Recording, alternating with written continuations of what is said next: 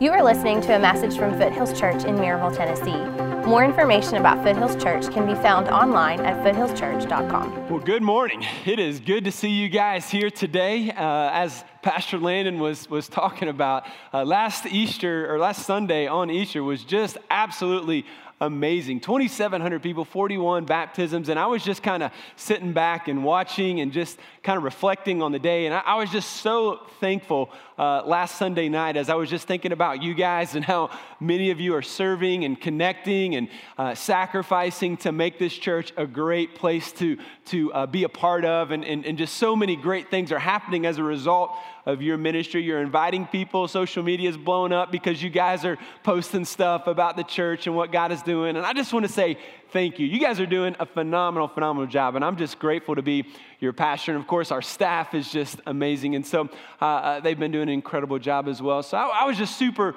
thankful and humbled uh, last Sunday. And you know, today, uh, maybe you're new and maybe you haven't connected yet, and I just want to remind you uh, that Base Camp does start next Sunday, and that's at 4 p.m. The, the 9 a.m. filled up, so at 4 p.m., I'm going to be leading uh, that class, and I would love for you to come and connect and be a part uh, of, of your first step, really, to get connected here at FC. And uh, today, we're going to continue in our sermon series entitled Open house. You know, we believe that you belong here. We've opened up this new facility, and uh, our heart is that you belong here, no matter where you're from or who you are or what you've done or what your background is, we believe that you can find a place to belong here uh, today. And, and last Sunday, we started this series and, and we were, were really sharing our core values as a church. And last Sunday, we said that Jesus is life. It's all about the gospel. Everything that we do is, is, is, is in an effort to help people connect with Jesus so that they can experience life. Today, we're going to talk about our second core value, and it's growth happens in relationships. Growth happens in relationships. So, why are relationships so important?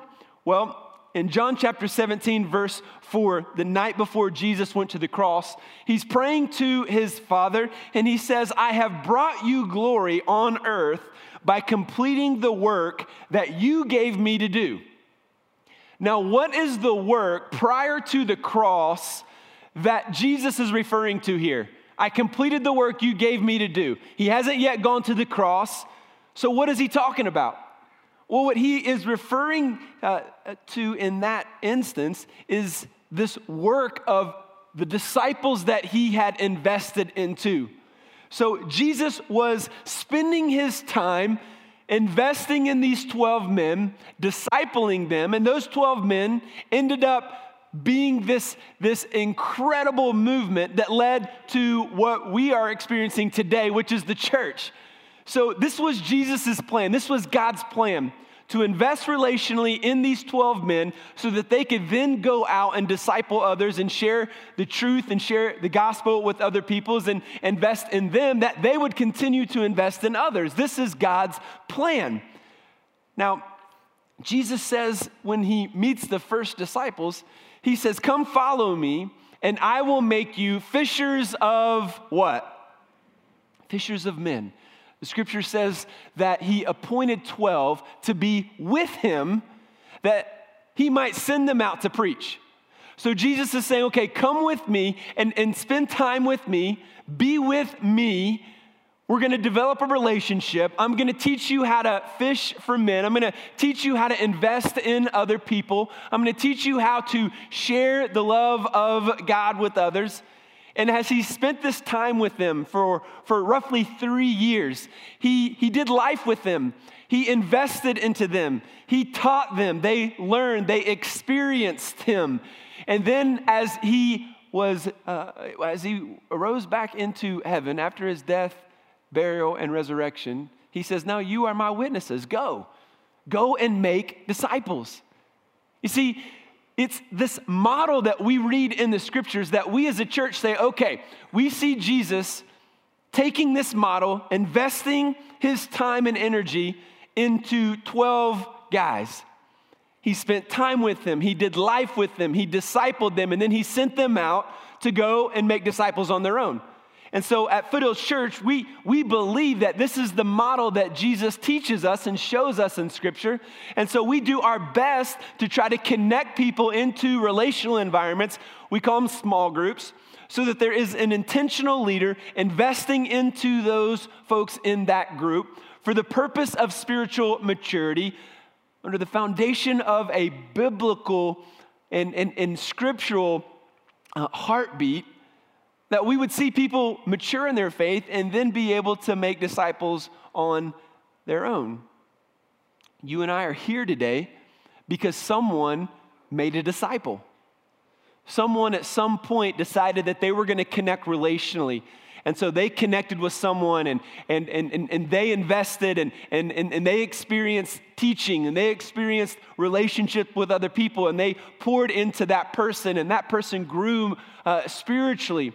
And then they decided that they were going to invest into somebody else, and that somebody else was you.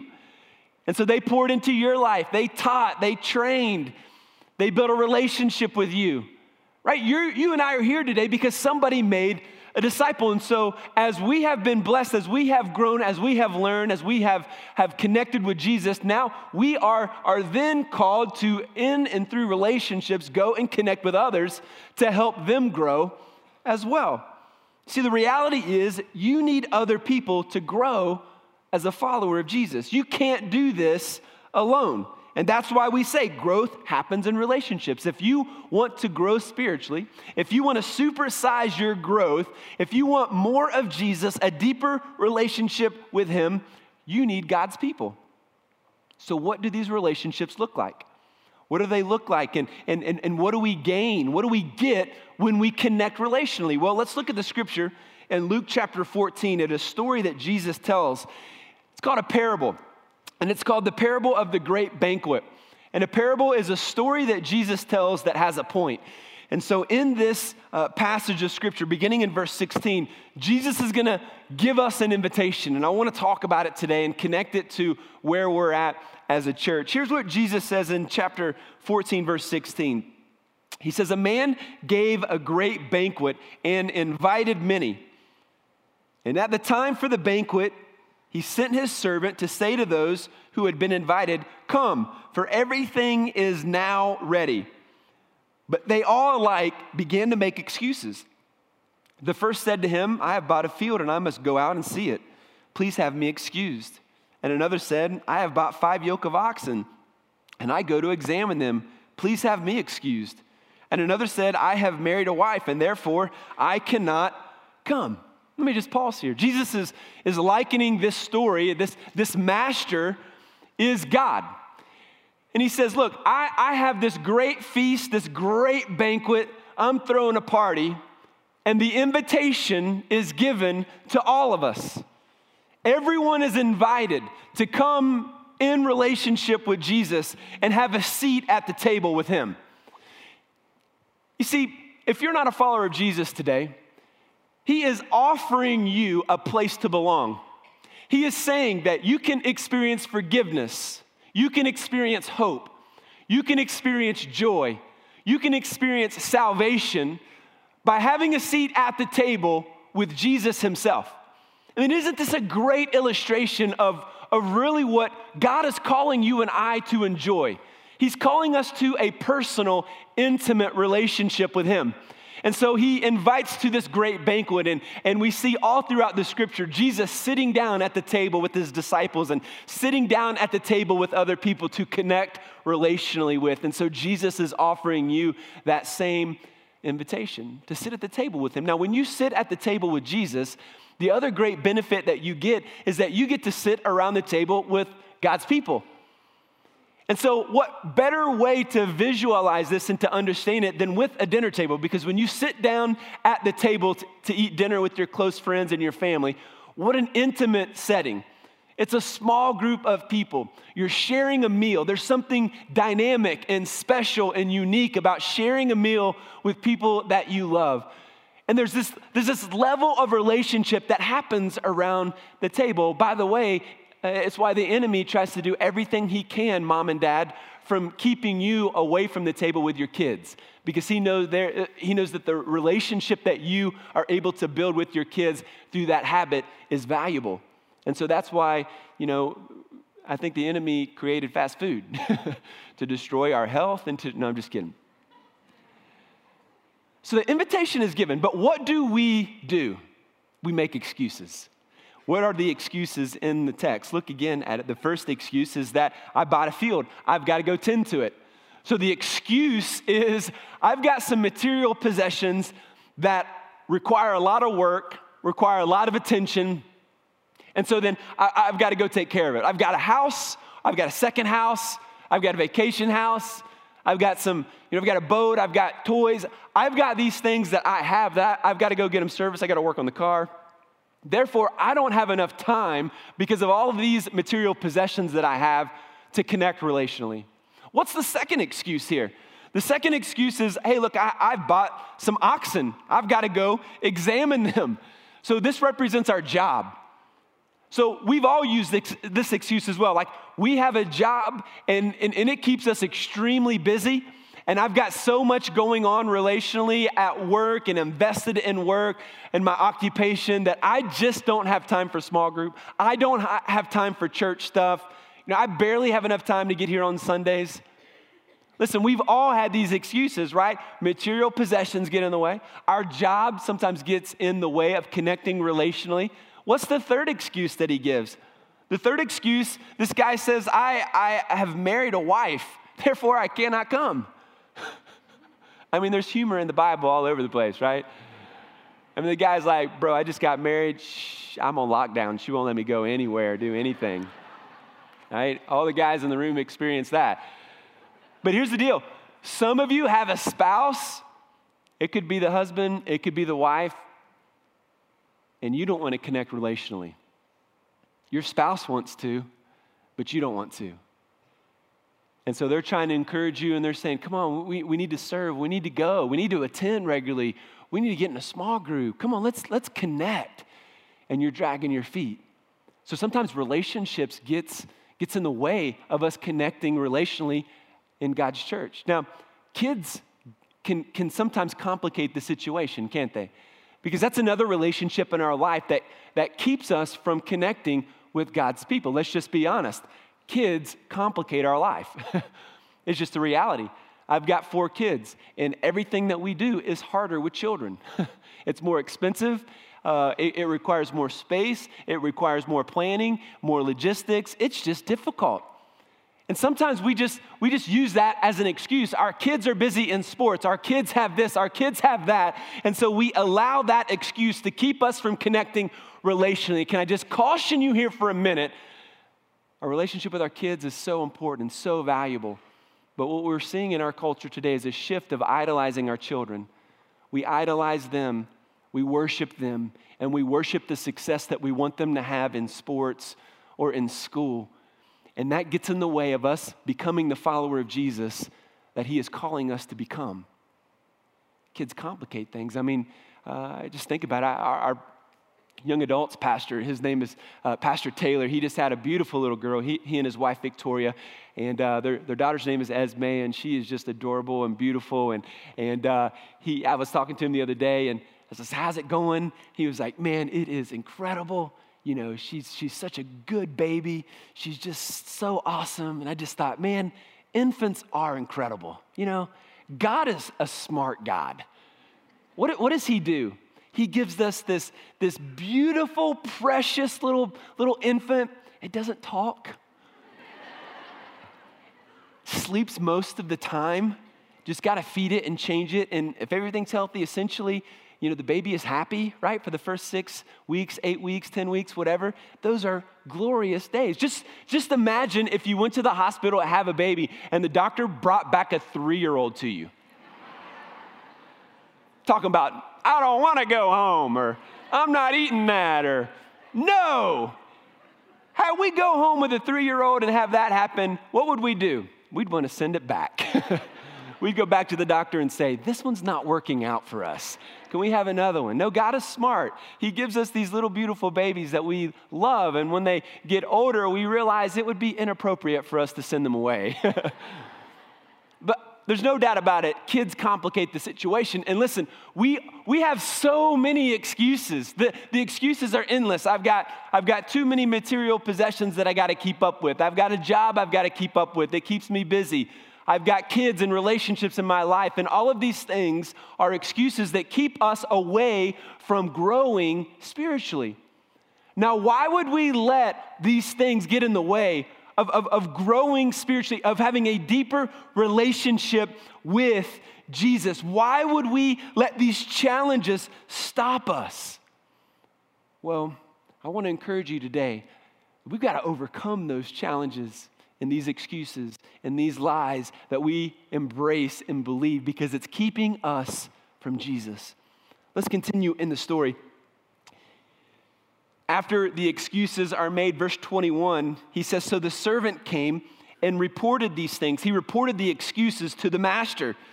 And then the master of the house became angry. Excuses make God angry, by the way. And he said to his servant, Go out quickly to the streets and the lanes of the city and bring in the poor and the crippled and the blind and the lame. Essentially, go out and invite people that you wouldn't normally invite to come and, and, and have a seat at the table. Go out and, and, and, invite people who think they don't belong at the table. Go find them. Go, go invite them because I've got a seat at the table for them as well. And then he says in verse 22 servant said, Sir, what you have commanded has been done, and still there is room. You see, there's always room at the table.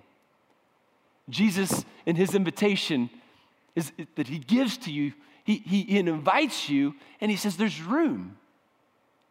And then in verse 23, it says, And the master said to the servant, Go out to the highways and the hedges and compel them, plead with them, persuade them. Tell them how incredible it is to have a deep relationship with Jesus. Tell them how incredible connecting relationally is. Tell, tell them what you've seen God do in your life and, and what you're seeing around you. Go and compel them, persuade them to come.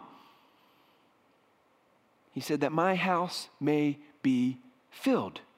For I tell you, none of those men who were invited shall taste my banquet. Now, what he's saying here is that he wants his house to be full. He wants the table to be filled. There's always room. You know, when I go to a movie, I love to go to the theater when nobody is there. That's like when I want to go. I, I, I, like to spread out. If I go with a buddy, I don't want to sit next to him. I want a good little man space, open seat. Anybody with me on that?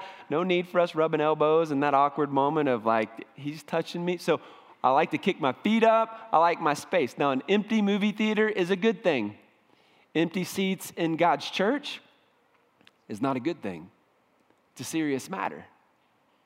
So, we created this space for people who are not here yet. We've created a lot of empty spaces as I look around the room, and that is a, a, a great step of faith. Now, the burden and the excitement and the opportunity for you and I is that we get to compel people to come in and experience the love and joy and relationship that Jesus offers.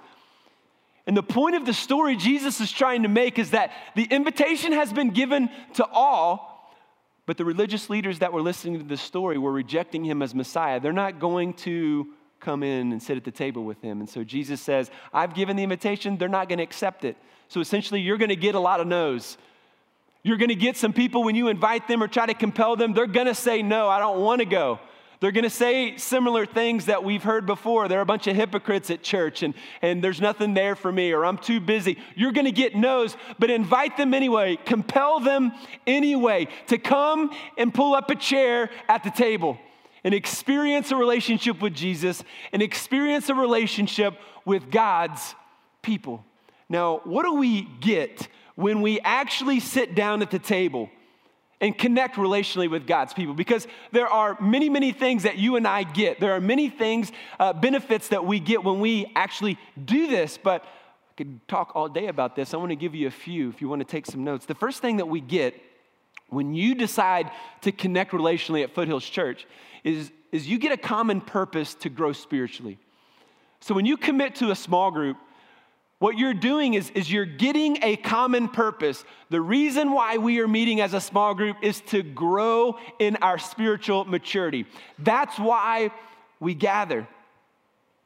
The win for us, scoring a touchdown, winning the game at FC, is that you would take your next step of faith, that you would mature in your faith. And so when we gather together for the purpose to grow spiritually, we're gathering around biblical teaching, biblical discussion we're, in, we're offering and engaging in dialogue.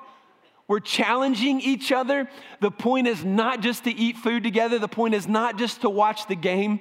The point is to gather around the Bible, wrestle with tough questions, and then challenge each other to apply those scriptures to our life. That's the whole point. Now, if you're in a group, I want you to tune into this for a second. If you're not in a group, you can take a break, I guess. But those of you who are in a group, this is why we need our groups to be small. We always think in America that bigger is better. We always want bigger, right? And we think if we can get more people in our group or more people at our house, then the greater I am. That's not necessarily true. We're, we want our groups to grow, but once they get past the number of 18 or so, some things begin to happen in that dynamic relational environment that aren't essentially healthy when you're gathering to grow as a disciple. One of the first things that happens is you don't have enough time to answer everybody's questions because there's just too many people. Another thing that happens is you're not able to include everyone into the discussion. When you got 20, 21, 22 people in the group, it's just hard to include everybody just from a, a, logistical standpoint. And so that's why you hear Pastor Todd, you hear me, you hear all of our pastors saying, hey, look, when you get to that, that level, we've got to branch that group so that we've got to train somebody and disciple somebody to be able to lead a group and then take some people to be in a, a new group and a branch group, birth a group. Why? Because the purpose is to grow spiritually. It's not just to hang out with your friends. The purpose is not just to, you know, watch the game. The purpose is to grow. And so sometimes that means I got to, you know, go into another environment that's going to help me grow. And that's where the rub is. Sometimes we're we don't, we don't want to embrace that change, but that's why we go back to the purpose. Secondly, when you connect relational FC, you get the right kind of relationships. Proverbs 27 says, As iron sharpens iron, so one man sharpens another, right? These are the kind of relationships we need. We need relationships that inspire us and that, that will grow us and encourage us. We don't just need friends, we need authentic, godly friends to help us grow spiritually. See, we all have friends that don't challenge us. We all have friends that, that, that kind of hold us back. We have friends that kind of keep us in a bad routine or connected to bad habits. And, and so we, we all have those relationships in our life that don't help us grow or, or help us kind of stay in our comfort zone.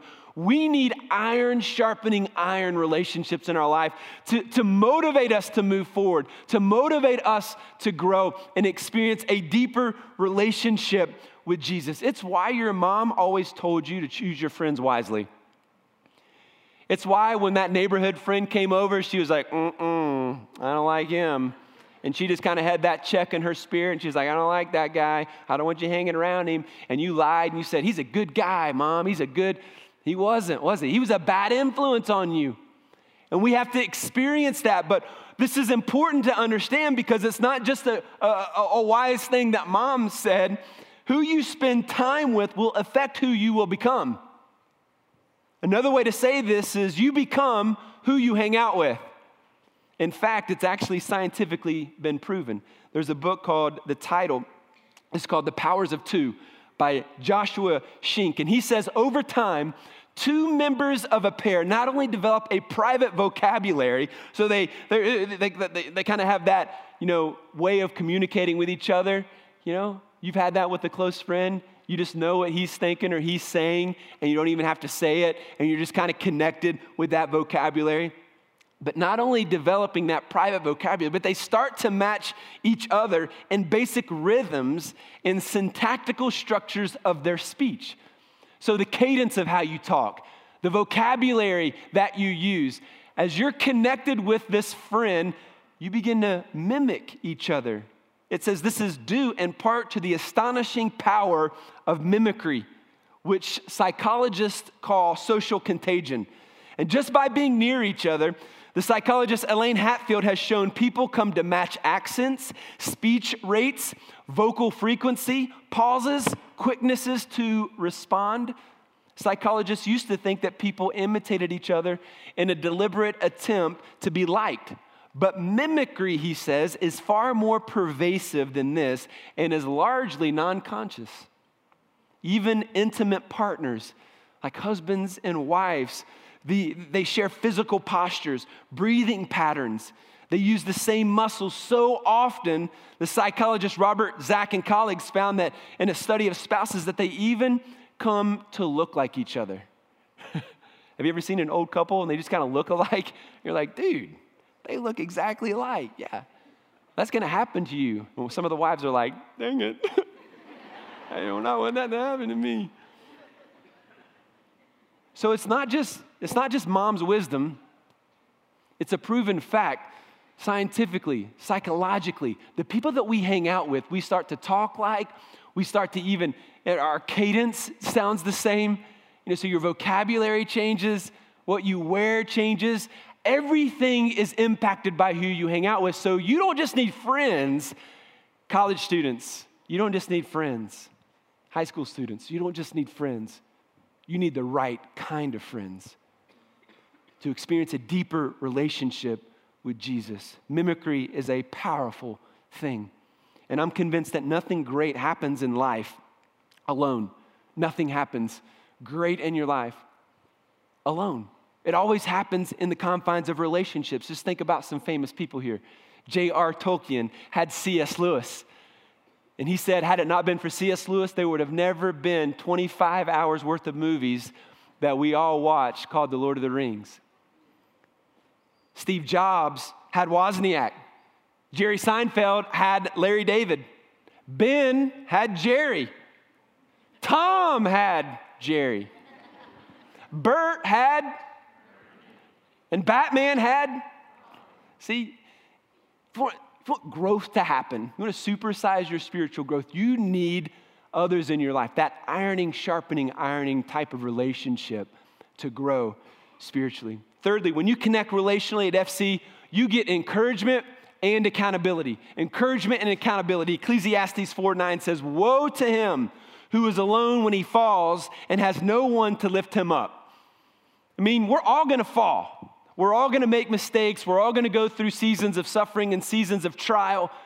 But the scripture says, Woe to him who has no one to lift him up when he is down. Hebrews 3:13 says, "Encourage one another daily." Not once a week, not every now and then, daily, he says. Encourage one another daily as long as it is called today so that none of you may be hardened by sin's deceitfulness. Sin has a way of deceiving you, darkening your heart, hardening your heart towards sin. That's why we need encouragement every single day. And so when we encourage each other, we're helping each other know God and live for Him, to hang on when things are tough, and to turn from sin and to turn to God. The heart of encouragement is I believe in you. I will walk with you and I'll warn you when you start to walk, the wrong path. So, to be encouraged, you got to be authentic. This is, this is the kicker here. Many, many of us, even if you're in a small group as adults, we like to hide our, our fears. We like to hide our struggles. We like to hide our questions. And even though we're sitting in this small group, we're, we're hiding, and that creates pretend relationships. All of these surface level relationships. How are you doing? I'm great. How are you? Great. See you later. We're just, we're just going through life with all of these pretend relationships and we're missing out on authenticity. We're missing out on a deeper relationship that would help us really discover who Jesus is and really walk in a deeper relationship with Him. And so when we, when we come into a relational environment, we've got we've to give some trust to people. We've got to let down our walls. We've got to we've got to open up ourselves to, to other people. Why? Because if we're not willing to be authentic, you won't experience encouragement. How can I encourage you if I don't know what you're really struggling with? If you're so general all the time, then my encouragement's gonna be pretty general for you. But if you're honest with me and say, This is my biggest fear, then I can, I can say, well, I get that. Let me show you what God's word says about that. Let's start building you up and encouraging you daily, sharpening you so that, so that the Spirit of God would expose that lie. And you could be known in a fuller sense, and you could, you could, you could give yourself in a fuller sense. This is what God is calling us to experience. Number four, when we connect relationally at FC, you get to give yourself. Now, think about it if you're not giving ministry, if you're not giving yourself away relationally, and all you're doing is taking, then you're not experiencing Jesus on a deeper level. But when you're in a relational environment, you get to give your ministry, you get to use your gifts, you get to use how God has blessed you to help other people. It's, it's, it's this relationship where there's, there's not only do I get to receive encouragement and accountability, but I get to give it to you. And so I get to give myself away. Now, why is this so important? Well, I would say that it's important because when we are in these relationships, we're able to demonstrate our faith. Think of the fruits of the Spirit. Galatians chapter 5, verse 22 says, The fruits of the Spirit are love, joy, peace, patience, kindness, goodness, faithfulness, gentleness, and self control. This is fruit. This is evidence that you are maturing as a follower of Jesus. And so when I'm in a relational environment, I'm developing these relationships with people, I am able to demonstrate the fruit of the Spirit that God has done inside of my heart. So, love for who? I'm able to demonstrate love for those who I'm in relationship with. Patience for whom? Those that I'm in relationships with. Self control towards whom? Those that I'm irritated by in my small group, that I'm able to demonstrate self control and patience and love towards them. You see, God uses those relationships that irritate us to grow us. When people hurt our feelings, when they offend us, God uses those situations for us to demonstrate the fruits of the Spirit that now I get to forgive. If no one ever offends you, if no one ever hurts you, how in the world would you be able to do the most glorious and godly thing that you could ever do in this life? Forgive somebody. See, we don't want to go that path because the pain is so fearful right? And we've, we've, we've experienced some of that pain, right? And as a result of that, we realize it's a little risky. We realize that we're not sure we want to come to the table. But let me encourage you today. It's time for you to take that next step.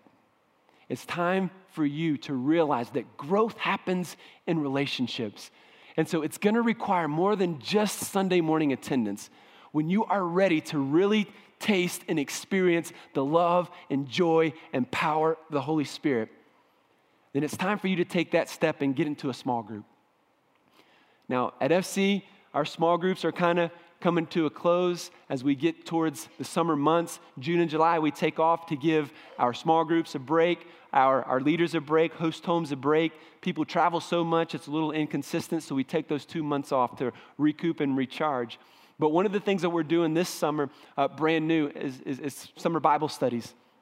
So, beginning in June, you'll have an opportunity to, to connect in a women's group, a men's group, uh, a study on marriage, a book of the Bible, several different ways that you can connect at different times and stuff, whatever fits your schedule. So, I just kind of want you to jot down that note today and, and, and pursue that this summer, that you would take that step to connect. Now, others of you have, are going through a season of pain.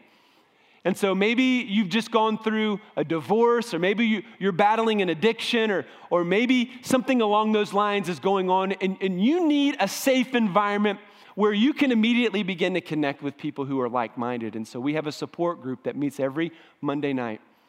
And this is for any kind of grief that you're going through, any kind of addiction, any, any suffering that you're going through. This is a great place for you to come and, and be with some of our trained volunteers and, and, and, and, and be able to be encouraged and connect relationally.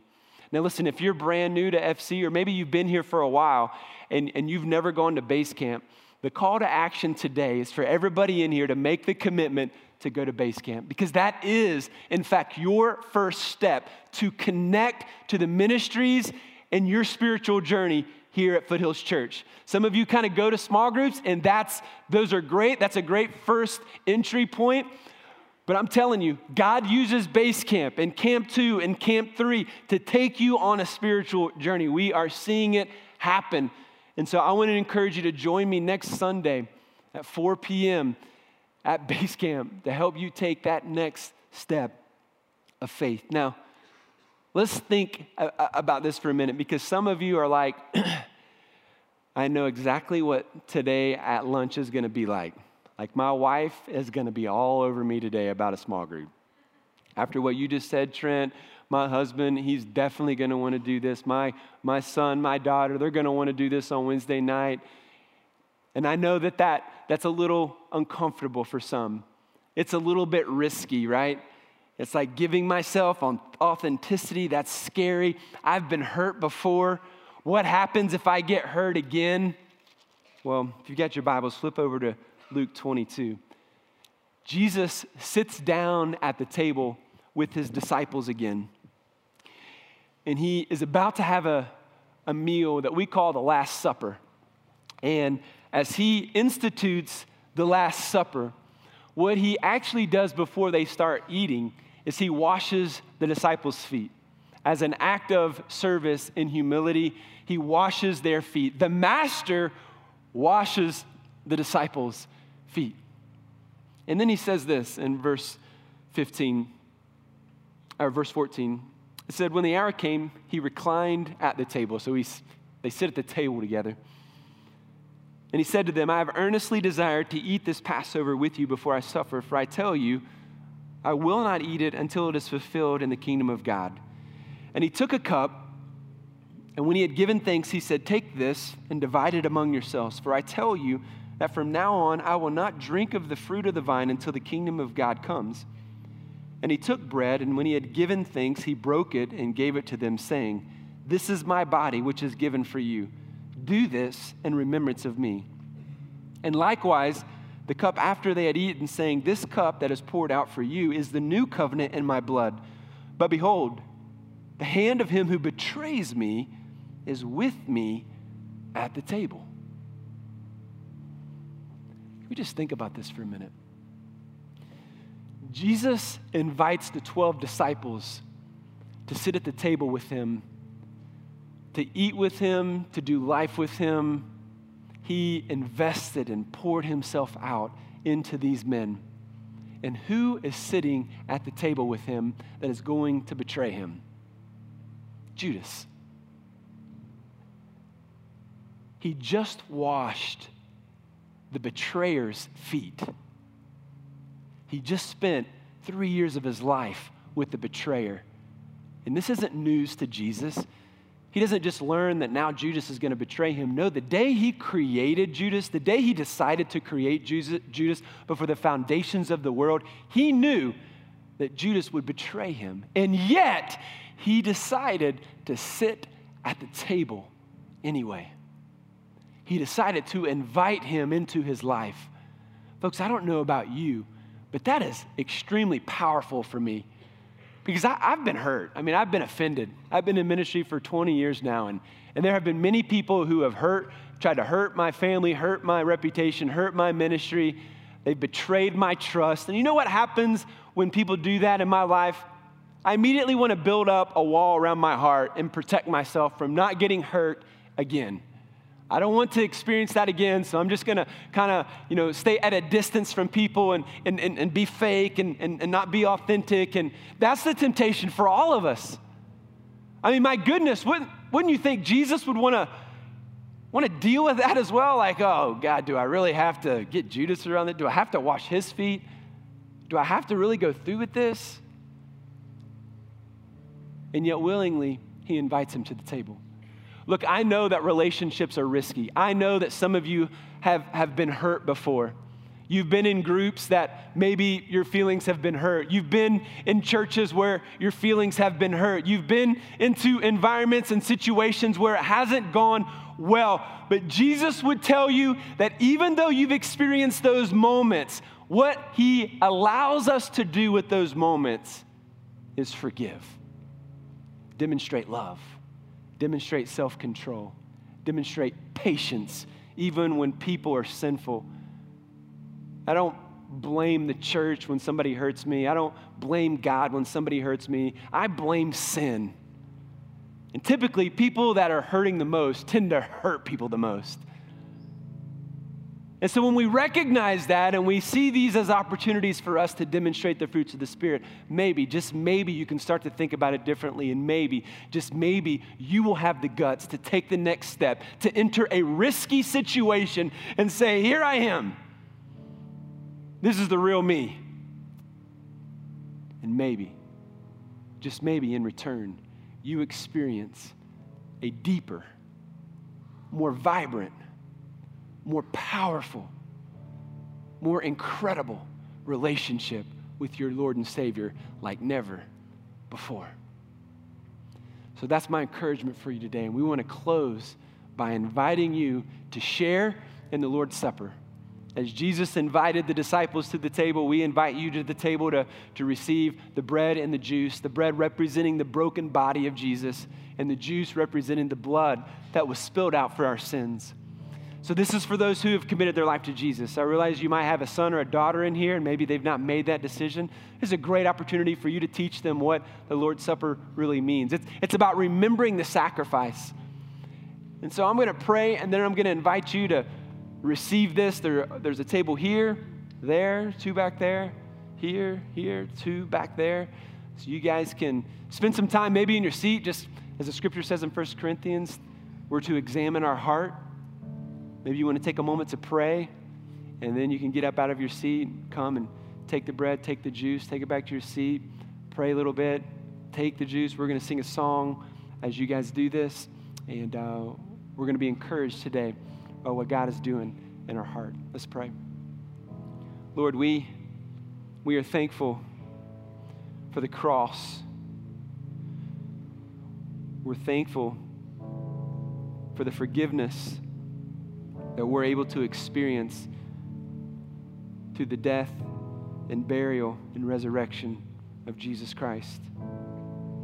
We don't want to take that for granted today. We don't want to run by that today. We want to remember it. We want to live in the joy. We want to live our life for you, Christ. So grow us, take us to deeper relationships. Help us to take those steps relationally. And Father, we, as we receive this invitation, God, we are physically getting up out of our seats, coming to the table as a representation that we are accepting your invitation, Lord. And we pray this in Jesus' name. Amen. You can begin to move. Thank you for listening. More information about Foothills Church can be found online at foothillschurch.com.